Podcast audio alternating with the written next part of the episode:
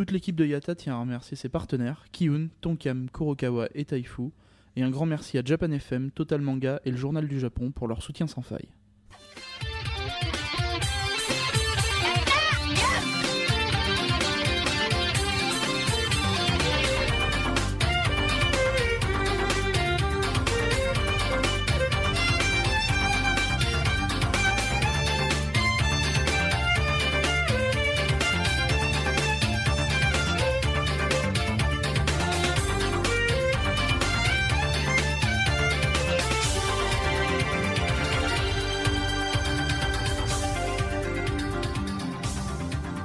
Bonsoir à tous, vous écoutez bien la chronique Road to Japan, épisode 6. Ici Misaki, toujours en direct du Japon, le pays des otaku.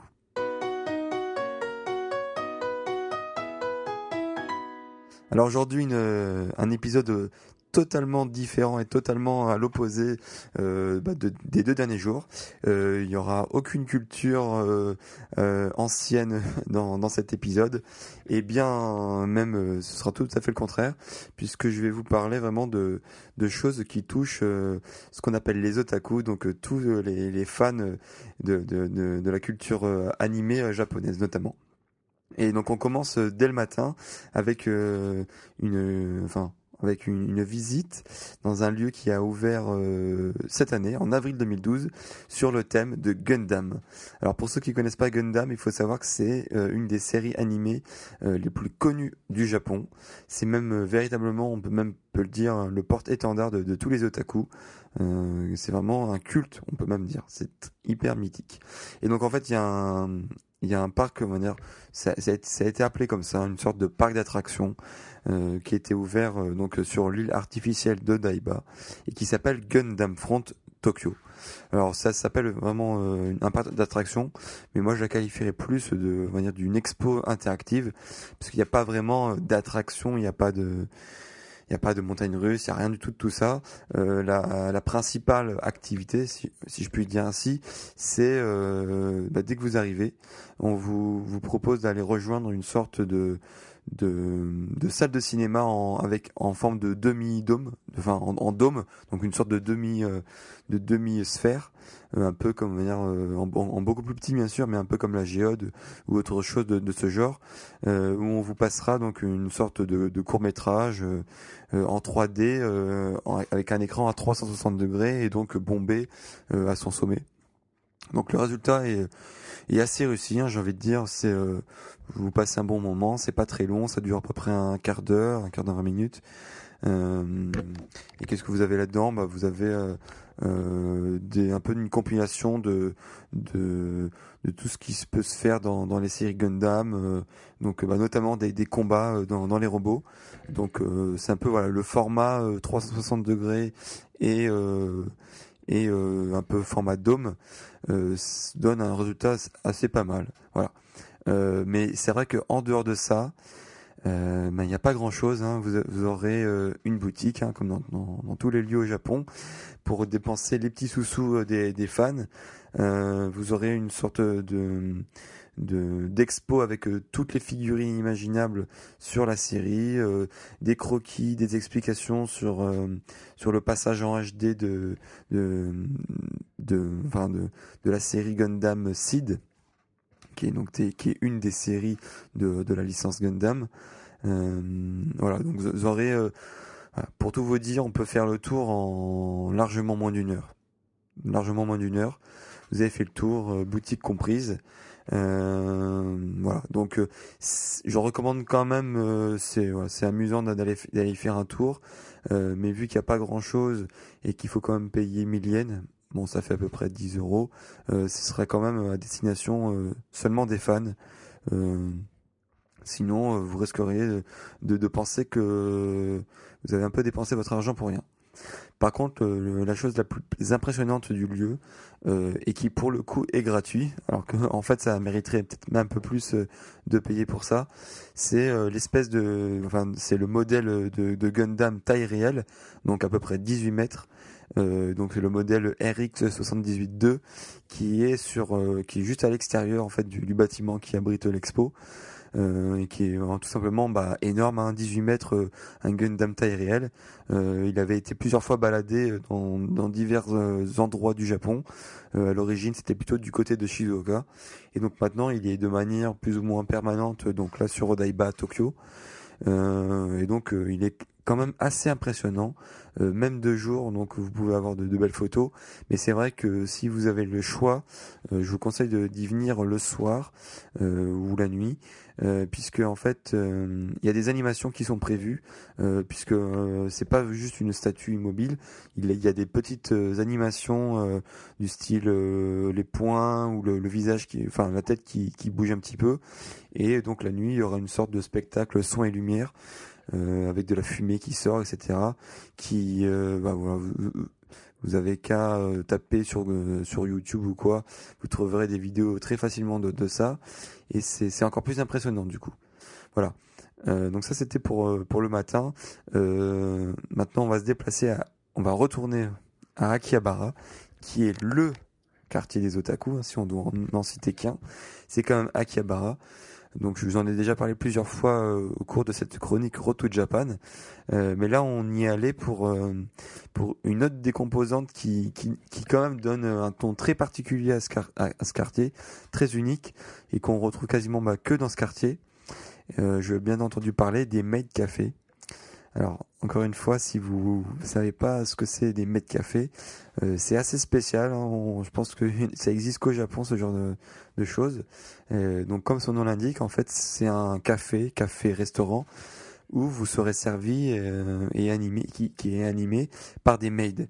Donc, en, gros, vous auriez des, des, bah, jeunes japonaises en général habillées en soubrette, hein, donc l'espèce de de cosplay euh, voilà en foufou euh, blanc et noir euh, qui, qui, vont prendre des poses mignonnes enfin soi-disant mignonnes, un peu à la mode animée avec une voix très aiguë et qui va dans un premier temps donc qui va être positionné dans tout dans le quartier de Akebara pour faire justement la réclame et pour son café pour amener le client à son café et donc à l'intérieur, bah, vous aurez en général euh, de la nourriture euh, et boissons euh, assez chères, enfin assez chères pour pour la nourriture, mais c'est pas pas vraiment pour ça que que vous venez dans ce lieu hein, normalement. Euh, et donc en fait, en général, c'est de la nourriture euh, assez mignonne, assez kawaii, puisque euh, par exemple si vous prenez un plat, vous, vous dessinerez un cœur dessus. en général, elle vous parle maître, etc. donc voilà, c'est c'est plus en général, en, tout cas pour notre part, que c'est plus pour le délire qu'il faut qu'il faut voir cette expérience là mais il y a quand même des Japonais qui le prennent assez au sérieux, qui qui sont qui sont un peu réguliers de ce genre de café. Donc ça, ça, ça fait un peu peur pour pour cela. Euh, mais voilà, aujourd'hui, donc ça, ça c'était les euh, les mètres café traditionnels. Euh, et aujourd'hui, en fait, on allait tester un bah, un mètre café qui n'est pas du tout, euh, enfin, qui n'est quasiment pas euh, comme ce modèle-là, puisqu'en fait, ça s'inspire de l'époque Edo. Donc ça fait un peu la transition avec euh, le podcast d'hier euh, où on était euh, vraiment dans l'époque Edo. Donc là en fait époque Edo, qu'est-ce que ça change? Bah, c'est qu'elles sont pas en soubrette, mais elles sont un peu en kimono bah, de l'époque Edo justement. et comme à l'époque Edo, elles arrivent à notre table et donc elles se mettent à, se mettent à genoux, elles, nous, elles font elles font elles-mêmes le thé, le thé vert comme à l'époque, etc. Euh, après, sinon, c'est un peu le même fonctionnement que qu'un mètre café habituel.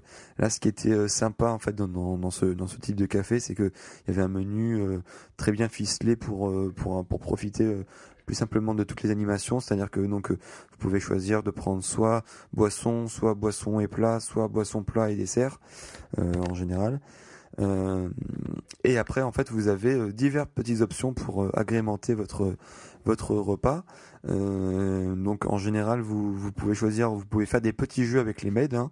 Donc euh, tirer au hasard, par exemple. Euh, euh, je sais plus comment il s'appelle en France. C'est une Ouais, ça s'appelle euh, celui qu'on a a testé nous, c'est s'appelait en France Croque le crocodile, un truc comme ça.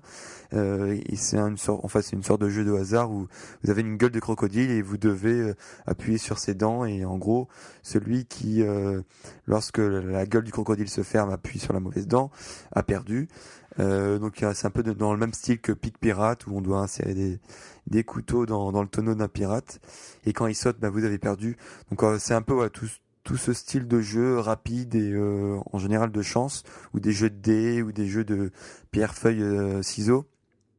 Voilà, toutes sortes de jeux qui peuvent qui peuvent être marrants. Et donc là en fait vous jouez avec euh, la maid et euh, elle agrémente de petites phrases. Ah j'ai perdu. Ah dommage. Sois gentil avec moi. Tout ça tout ça. Donc c'est assez marrant.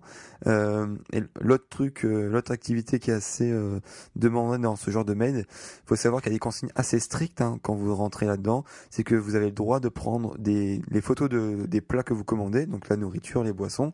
Mais interdiction de prendre en photo les maids et euh, les décors euh, du, café.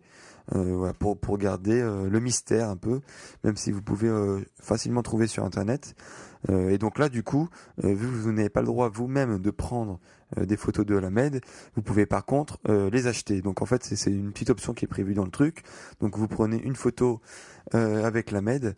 D'ailleurs, vous pouvez voir sur le blog, hein, prendre une photo avec les MED. Et donc là, il y, a, encore plusieurs options. Vous, pouvez choisir de, vous déguiser, euh, de mettre des sortes de, de, petites oreilles de lapin, de chat, etc.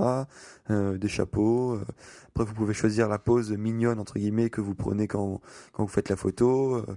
Donc la pose avec le cœur, la pose, voilà, la pose énervée, la pose kawaii. Bon, bref, il y a toutes sortes de, petites poses qu'elle vous propose. Et euh, qu'est-ce que voilà après vous pouvez choisir si vous prenez la photo euh, assis, euh, debout, euh, voilà. Et après elle donc prend la photo avec un, une sorte de Polaroid et elle vous décore la photo puis elle vient vous l'amener. Et la dernière option qui est à la fin du, du repas quand vous partez, c'est des sortes de souvenirs du café. Donc elle vous amène soit des, des bonbons, soit un strap que vous mettez après à votre à votre portable en général. Donc voilà, en fait c'est plus euh, voilà, à, qui je le, je le, recommande un peu à, venir à tout le monde, hein, parce que c'est plus euh, pour euh, l'expérience, pour le pour le délire hein, que vous que vous allez dans ce genre de lieu, que pour le que pour le repas en lui-même. Hein. Vous pouvez même venir si vous n'avez pas vraiment faim, juste pour prendre une, une, petite boisson, un petit dessert, ça passe tout seul. Et euh, voilà, c'est, ce serait dommage de passer à côté, puisque c'est c'est quelque chose qui est assez marrant à tester et qui qui n'existe pas nulle part ailleurs. Euh, voilà. Euh, pour rester dans, un peu dans, dans le domaine otaku, euh, petite anecdote personnelle euh, que, bah, que, que j'ai fait l'expérience depuis que je suis au Japon. Euh, pour tous les possesseurs d'une 3DS, vous avez sans doute euh, donc la dernière console de Nintendo, console portable de Nintendo.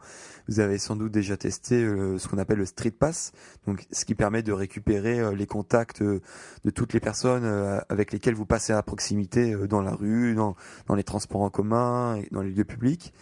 Et euh, donc, faut dire que c'était quelque chose qui, qui m'intéressait pas, enfin, qui, m'avait jamais forcément euh, tenté euh, en France. Et là, en fait, que quelqu'un m'avait mis la puce à l'oreille, que ça pourrait être sympa au Japon. Et donc, je l'ai pris avec moi.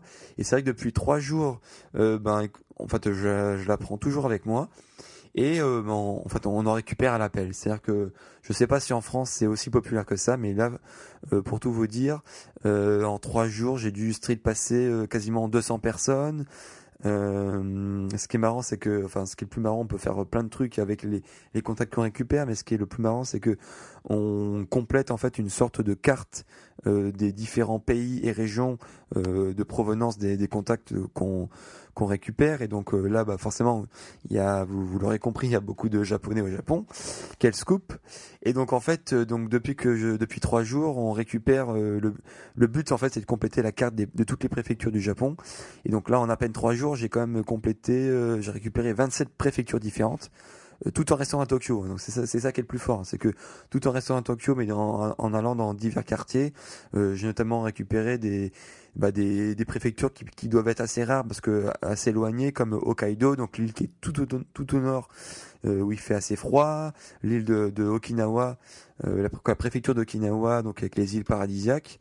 Euh, donc je pense après quand je vais aller à Nanagano, même Kyushu, je vais faire assez le, le tour de, de ces préfectures-là également.